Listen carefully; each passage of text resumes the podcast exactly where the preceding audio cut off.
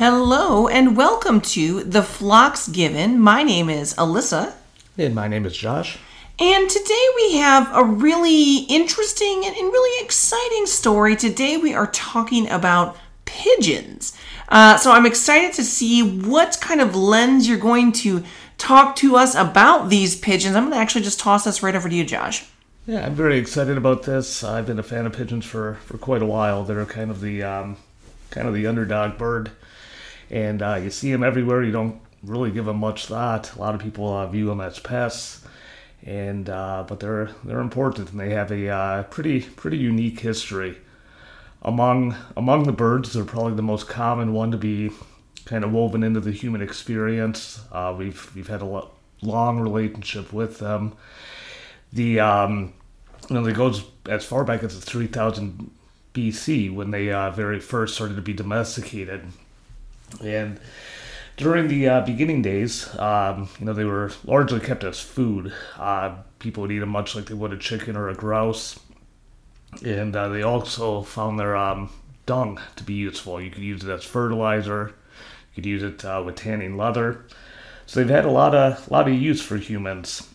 You know, it's interesting as you were talking about that, going back, because there was something I had read um, talking about uh, back in the uh, temples and the tombs in Egypt, and that there was all these different depictions of pigeons that were basically coming out of the, like, and when the temples and the tombs were being excavated, and um, that they revealed like a, a large number of clay bowls, uh, you know, some like decorated with, with pigeons. Um, and interestingly enough, that I, what I had read, that the bowls are thought to have been used for sacrificial worship or have some other religious significance. So I think it's interesting when you talk about, uh, you know, the the some of the historical piece of that, uh, whether it be talking about keeping them for food, but you would the the symbolism there would almost mean that the, the pigeons meant probably a lot more than just food. But that's just my opinion, just from that just that one fact alone. Oh, sure. That's cool. And I didn't know about that. Did they sacrifice the pigeons in the bowls? Or? I don't know that. That's, that would be uh, disgusting.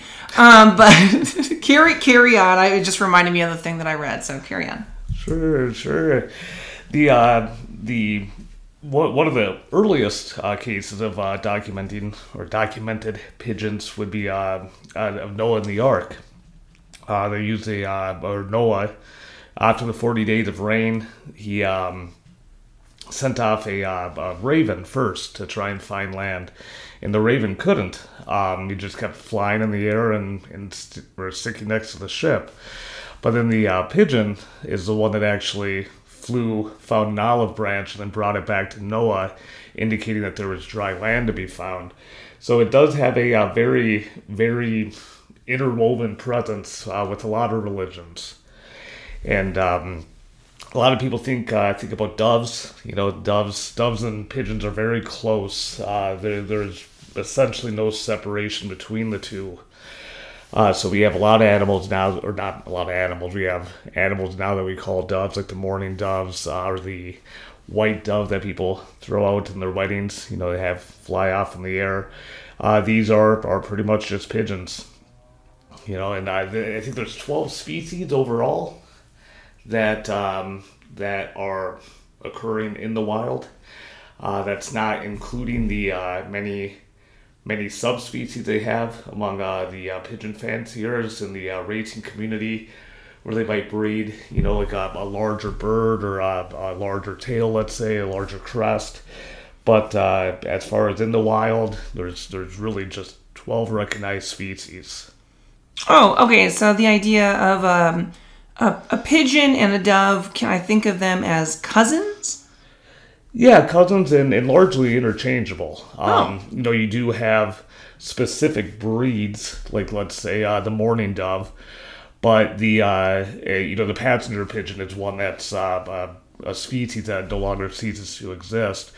The closest relative to the passenger pigeon that's still alive today is the mourning dove. Oh. So they're really just, it's kind of an interchangeable term. You have specific specific species, if you will, but there's really no difference between a, a dove and a pigeon. Usually what we think of today when we see pigeons, like if you were to, you know, walk down New York or Baltimore, uh, usually what we see um, are, are rock doves.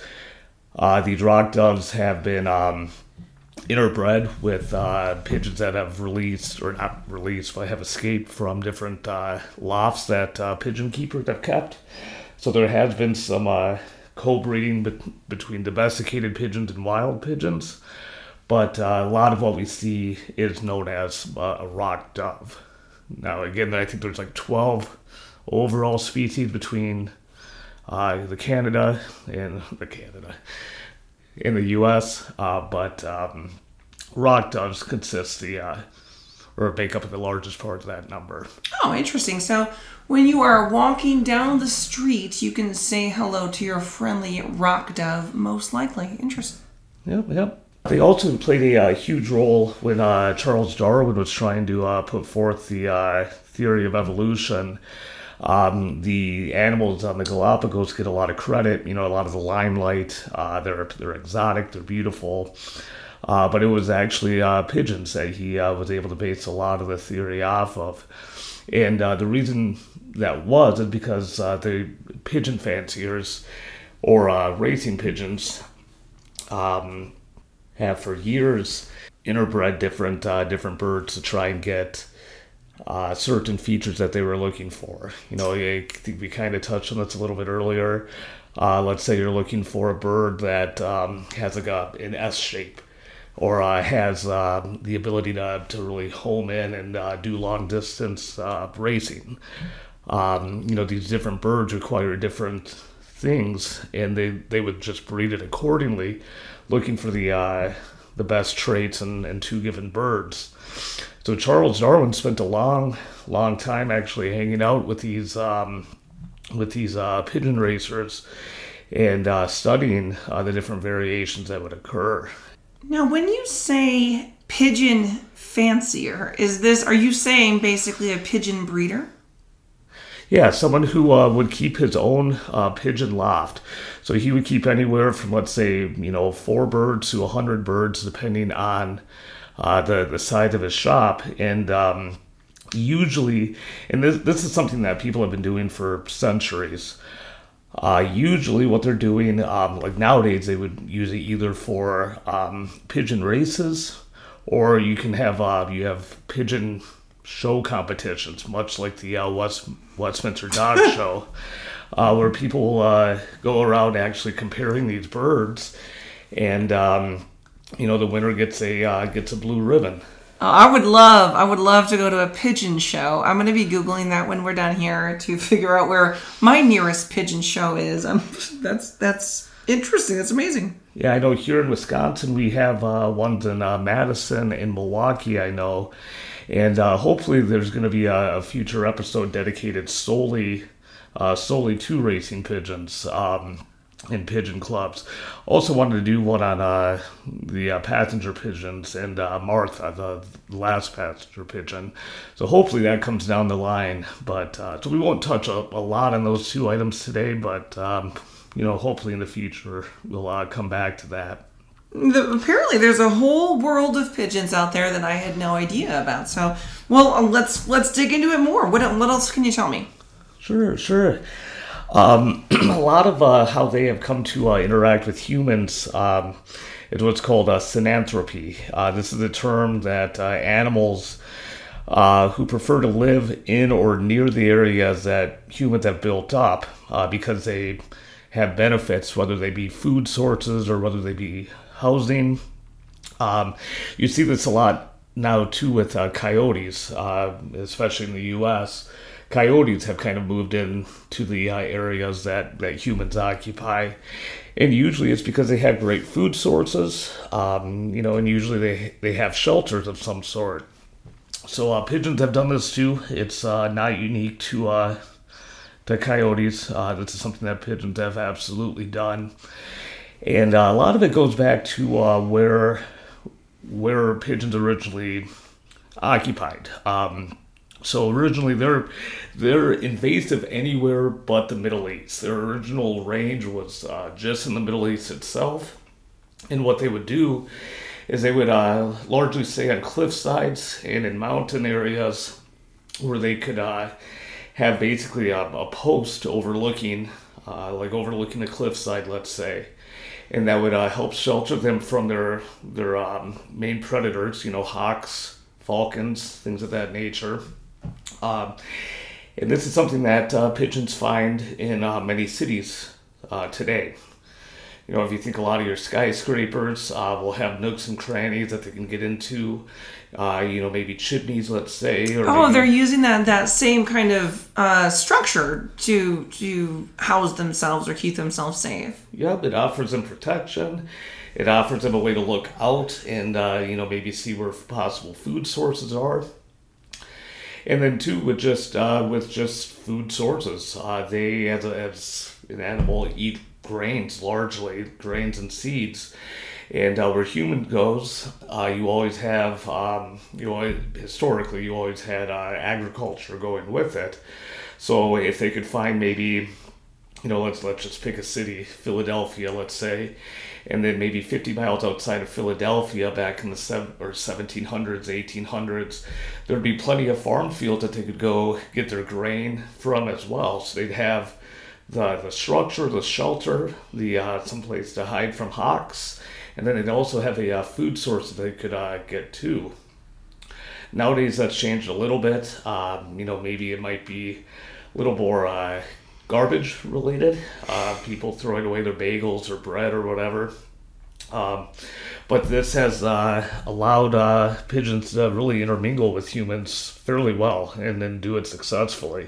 So there's been some uh, interesting studies with this as well uh, that have um, kind of uh, spotlighted some of the uh, some of the ways that uh, pigeons live in these cities. Um, as I'm sure you know, most people as uh, think when they think of pigeons, they think of uh, kind of a, a pest, or you hear the uh, words uh, rat with rings uh, kind of thrown around. Um, uh, seagulls and pigeons seem to be, you know, two of the most vile birds that we that we have in our, our shared space or common surroundings. And um, so this is something that's been, been widely studied. Uh, The uh, there was a study in Switzerland, as uh, Switzerland was big on trying to uh, kind of curtail the uh, populations of pigeons, and uh, what they what they found was, um, you know, cutting back on litter uh, obviously did wonders, uh, but they found uh, what they had dubbed uh, pigeon mothers uh, to be big contributors to the increase of of pigeon populations. Uh, and you got to think of this as a bird um, whose primary functions are to uh, eat, sleep, and uh, reproduce. Uh, when you have a uh, situation where your your shelter is uh, easy to find, your food sources are uh, are big, uh, then that leaves lots of time for reproducing, which is something they do naturally uh, very well. But then to add to this, uh, with with these pigeon mo- mothers. Usually these are people that um, are are really just kind of fanatical about feeding these these birds, and you know there was kind of a there isn't a one size fits all for people who, who become pigeon mothers, but usually it's it's people who are lonely for whatever reason. You know maybe maybe kind of trend a little bit older, uh, maybe some psychological issues that. Um, You know, kind of contribute to that loneliness, and something they truly enjoy is uh, feeding feeding the birds um, all day, every day. And think of the uh, the lady in Home Alone two, I think it was, in New York, and it's uh, it's something that really contributes to an, an increase in these populations. Uh, so there's where a lot of uh, social social efforts put forth to kind of st- steer people away from doing this. Uh, and usually it, it just didn't really help. These people were, were adamant about feeding the pigeons, thinking it did no harm. Uh, but in towns with uh, or towns and cities that had an influx of these the these pigeon mothers, uh, it was found that uh, pigeon populations even increased all the more. I mean, that makes sense. It's, it's interesting and, and absolutely makes sense why people would ban doing that. On the very other end of it, though, I, I think that when you talk about there being kind of social reasons or people being lonely and different things like that, and, and you know, they, they take solace. They find the pigeons to be kind of their friends, and, you know, it, it fills their time. So it is kind of sad to think that they would be, you know, banned from doing so. Um, but that it does, you know, if, if that is truly affecting the population, of course it makes sense. And you do have to make the decision to kind of curtail that. But um, interesting that when you brought, when you started talking about pigeon mothers, that you brought up the pigeon lady uh, from Home Alone, because that's exactly what I was thinking about. Uh, and, Uh, now, and, and that was the story with her, right? That was, I think, I think that was the story with her, that she was just a lonely woman. I, I believe that's what it was, but yeah, I think so. And it's a very, it can be a very muddied subject, because when you think about it, you can go to any, you know, any Walmart, Target. Uh, you can even go to uh, Birds Unlimited, and you can buy bird seed. You can buy bird feeders. Um...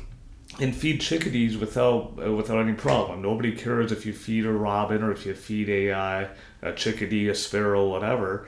Uh, but these, it, it's specifically pigeons that that people get concerned about. And it, you know, obviously, feeding animals can be a bad thing. You know, if you think about a national park, nobody nobody is saying go feed the bears. You know, that that bear can tear you apart and eat your shit. But um, you know, when it when it comes to, to pigeons, it's just, it can get a little little muddier, especially when you have a lot of birds that it's, you know, feeding them is kind of encouraged almost. And one thing I see in my notes here that I kind of missed, and I wanted to come back to, um, the in the um, when when France was going through its revolution in the late seventeen hundreds. Um, it's it you know in a story as old as time of the haves and the have-nots. Uh, a lot of uh, French uh, peasants or uh, landowners had, um, you know, were in charge of keeping these uh, these pigeon lofts uh, for their their landlords. And you know, when it was getting really bad in France, um, you know, these peasants didn't have anything to eat. Uh, there was actually a, a little bit of an uproar or an uprising, where uh, a lot of these peasants started burning down the uh, lofts of their uh, of the uh, landlords. So that kind of would have been exciting to see. And poor birds. Yeah, well, that, that's, that's what I think. Oh, man. Like, well, the birds didn't do anything. You didn't get them involved with this. Right. Oh. Casualties of war, as they say, I guess. Yikes. So I didn't want to go into a huge amount of uh, time on their homing abilities, because that is something I wanted to, to kind of save for later when we do uh, an episode on uh, racing pigeons. But uh, the idea of... Um, or the understanding of, of the homing abilities has really just kind of been a recent um, recent study or a recent realization. We've known that they could um, that that pigeons specifically could home um, for a long time. You know, and there's people using it uh, even back in the um, the original Olympics. They would sometimes use pigeons to uh, bring race results to a few towns over, let's say, to kind of spread news. Uh, they've also been used in, in times of war. Um, you know, Pliny the Elder talked about uh, about messenger pigeons being used uh, in a siege. Uh, and that goes back to um, around uh, seventy-four uh, C E. So the understanding of uh, pigeons' homing abilities is, is something that's been been new, kind of new, newly studied. Uh, we've humans have understood that uh, it exists, and they've capitalized on that going back a, a long time, centuries. But uh, really what makes the homing work, um, that is a new study, something that uh, has not, e- even today, uh, we still don't really fully understand it. Uh, and this kind of goes through with migration as well. Uh, we're getting a better grasp on it, uh, especially on migration. But, um, you know, it, it's still a relatively new, new field that we're trying to understand. A lot of uh, scientists think it's kind of a, a toolkit that they use, uh, that the pigeons use, um, that uh, there is, uh, they, they have very good eyesight, even if it's not good eyesight at night. Um, but also they have the ability to use uh, magnets or magnetic fields and uh, use that as an as an aid in their navigation. Is that like um like like bats? Do they kind of like a similar? I guess they, I know bats use what echolocation. Is that the same thing? Do we know? I think the echolocation is slightly different. Uh, the echolocation is kind of like a radar where they send a uh, send a ping off, and that ping, the the time it takes to get to hit a surface and then come back to you, kind of serves like a radar, so you can then gauge right. how close you are to a sur or a, a surface. Um, you know, similar to like a blind person using the little uh, the stick to tappity tap as it goes down the street. Right. Um, Whereas I think the magnetic field, and, and again, I don't think it's it's fully understood, at least in not what I was able to find. Um, the magnetic field, they it, it might be something that's felt in the bird, but they also, to, to bring it back to the eyes, uh, birds are able to see um, on on the scale a lot of things that we can't.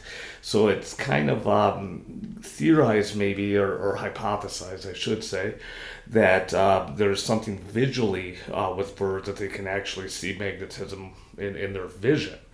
So it's it's really not something that's fully understood. And it's also a little bit of a question as to how much uh, the magnetism impacts their ability, because they do have other skills as well, uh, you know, with memorization being a huge thing. Um, pigeons, you know, they're kind of dumb birds as far as birds go, um, but uh, one thing they have found with pigeons is that they have uh, just tremendous abilities to memorize information, or I should say information, but memorize what they see along paths. So that factors in, um, you know, the, the eyesight. Uh, they also believe that uh, pigeons will follow things it's familiar with, like if it see, sees roads, you know, going north, south, east, west, they'll kind of go along the course of, of roads. They'll do the same thing with power lines or railroad tracks. Um, so there's kind of a, a mixed mixed tool bag that they use uh, for navigation and homing themselves. Another way they, uh, they've been able to teach pigeons is what they'll usually do is they'll start out, uh, like let's say a, a fancier has a uh, new bird that it's gonna gonna teach a home.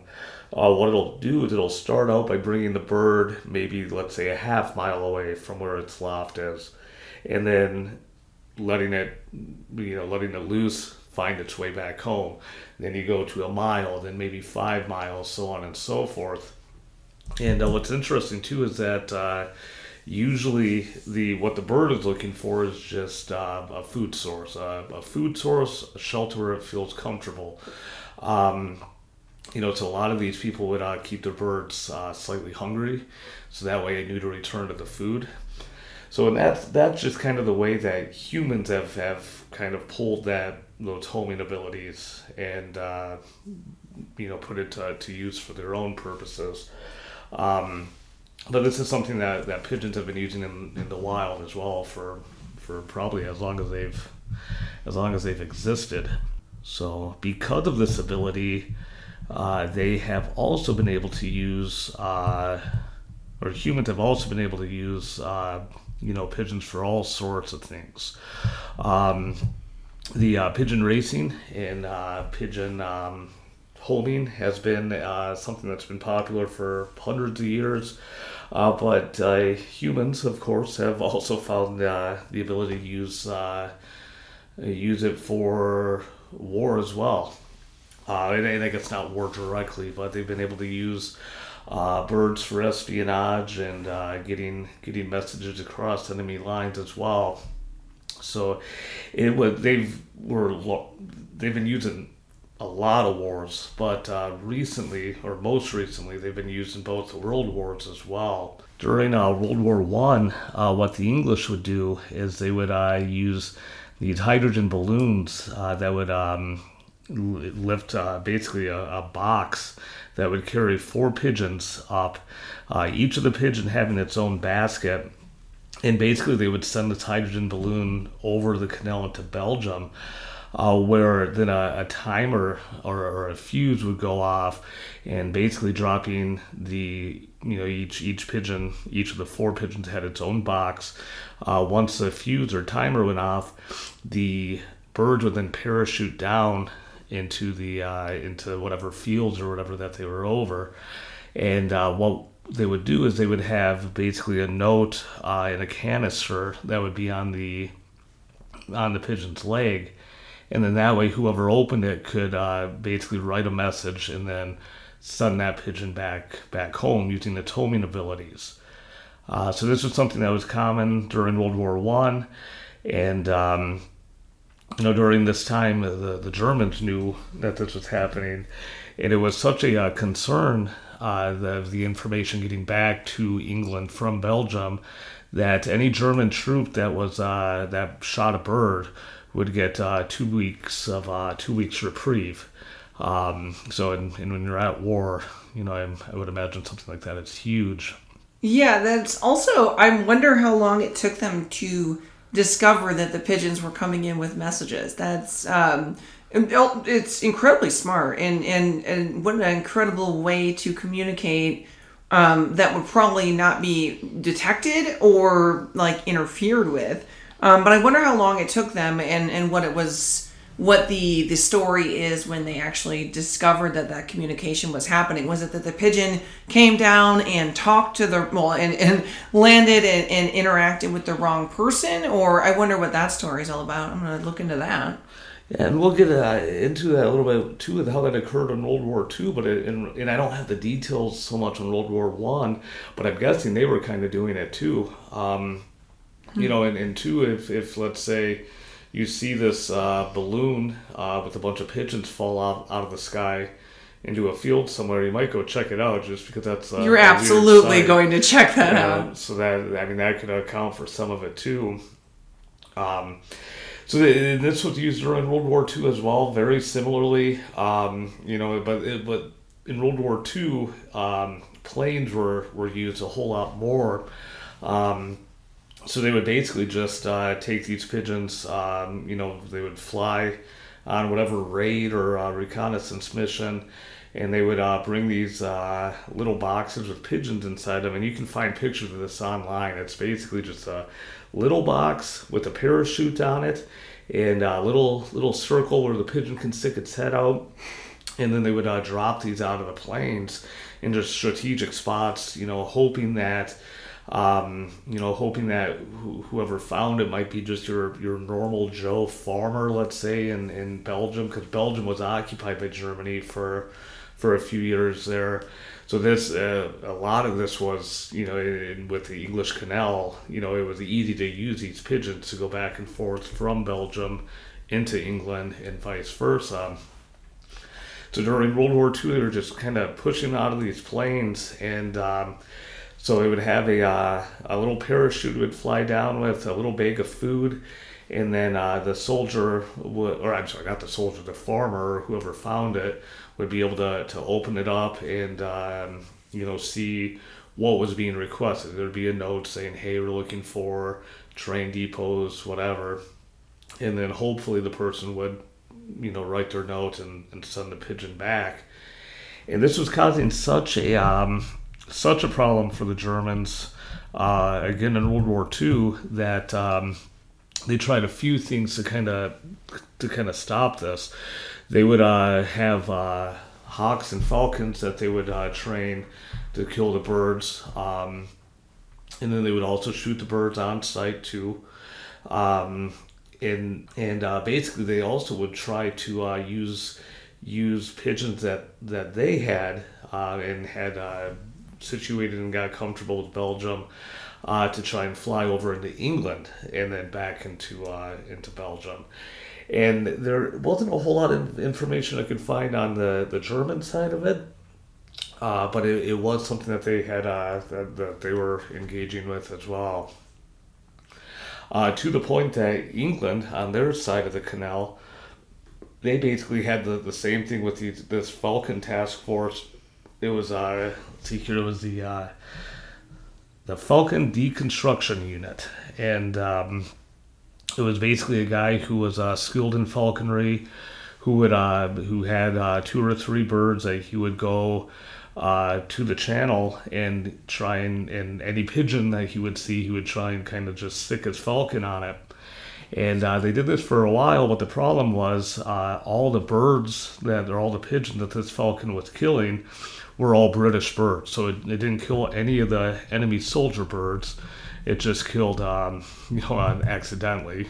Uh, it just killed uh, the, the the English English birds or English spies, uh, English spy birds. So um, yeah, there was no no real success with that. Um, But uh, there was uh, there is actually a very good book on this subject uh, called Operation Columba. Uh, that's all about a um, a rabbi, uh, or no, I'm sorry, not a rabbi. I think he was just a uh, Catholic priest um, who uh, who was a Belgium native during the occupation of Belgium by by Germany, who uh, basically got these these beautiful maps and all sorts of information. Um, that he had he had gotten, knowing that these pigeons were, were kind of going back and forth. Uh, so he was hoping to get that information back to Britain um, because, too, at the time, he couldn't really rely on radio too much uh, because radio could broadcast to a, a wide array. There was w- really no way of uh, ensuring people, that ensuring only the people you wanted to hear the message uh would hear it, and not the people you don't want to hear it. So that's that's kind of what made it also important during this time as well. It wasn't really like you could just send a text message. You know, it's it's we kind of get spoiled when we think of uh, the technology we have now, which which simply just did not occur at this time. So and and lastly, here, just kind of wanted to talk about the about disease with the birds. A lot of people uh, view view pigeons as having, you know, being filthy and having having a lot of disease kind of associated with them, and it's kind of easy to make that assumption when you look at what they eat, you know, how they spend their days. Uh, but um, there's really there, there are um, you know, it's not like it doesn't exist. There are cases where there are cases where disease has spread from pigeons into the uh, into the human population. Well, of course, though, like every like like a lot of different animals, that's occurred with. Right, right. Uh, you have, you know, rather recently instances with swine flu, uh, mad cow disease. You know, those are all things that uh, you know nobody's nobody's saying let's kill all the cows. Well, well. They are, but they want burgers. They want something from it. Um. You know, whereas pigeons, you know, like uh, we we used to eat them historically, but uh, you know, nobody it, the nobody sees a uh, benefit of, of pigeons like they like they would with, let's say, pigs or, or cattle. Right. So, um, you know, a lot of times they're just little little harder on the pigeons than they would be with, with the other animals that they do benefit from.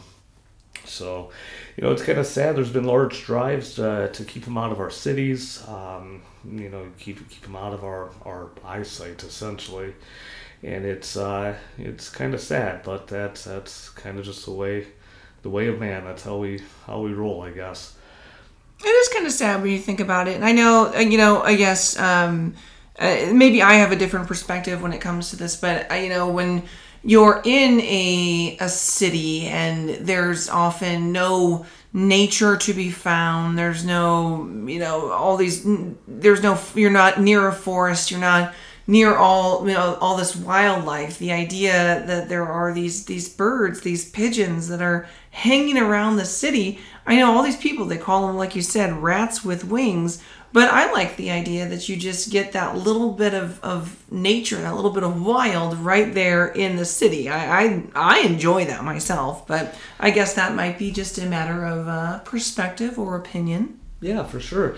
And one of the other books I read, Super Dove, um, about this, what brought up that exact point. For a lot of people, um, you know, especially for a lot of people, you're exactly right. They're, this is going to be the only nature they, they see. Um But then too, when you think about um, about people who are, are younger, growing up in these cities, um, the younger you're exposed to nature, the the more likely you are to really appreciate those things. They're part of your youth. They're part of growing up. You're familiar with these things. Um, you, you know, you, you're not you, you're not sending these kids off to see elk like you might in, in you know, let's say Wyoming. But uh, one thing they can see and appreciate are things like pigeons. So yeah, that's very, very much a thing where it can be important for, you know, for kind of promoting promoting nature and then what we want to see. And also kind of lastly with this, and uh, kind of somewhat connected with that, um, I think it's great. Um, Mike Tyson is uh, widely known to uh, love love pigeons. And uh, if any of you guys have the time, looking uh, look up some videos on YouTube of Mike Tyson talking about his pigeons. Uh, not only is he a very, uh, very... you know, kind of great character, um, a legendary boxer, but just kind of a, a great character as well. Uh, but ta- him talking about his love for pigeons is uh, uh, almost sweet, you would say. It is sweet. You you look at him and you, you know, everybody knows all these different stories about Mike Tyson in the ring and all of this different stuff. And then you see Mike Tyson talking about his pigeons, and it is genuine love for the pigeons. You see him in a different way that Uh, I found, yeah, very, very heartwarming. Yeah, the guy's a monster. It's like seeing this this monster of a person just like standing there with this teddy bear almost. You know, it's, it's it's neat. But anyways, that's that's it, I think, for this week. Um, so you know, again, I hope you enjoyed the podcast. If uh, if you can, uh, like, subscribe. We're on we're on Spotify now as well, and uh, also on Instagram with uh, the Flocks Given. And uh, we also have a uh, P O box. Um, you know, if uh, you have any any fanfare or comments or whatever you'd like to say, uh, the P O box is P O box number one four five in Lena, Wisconsin. That's L E N A, uh, zip code five four one three nine. All right. Well, thank you for joining us for uh, Pigeon Talk today, and uh, we will see you next time.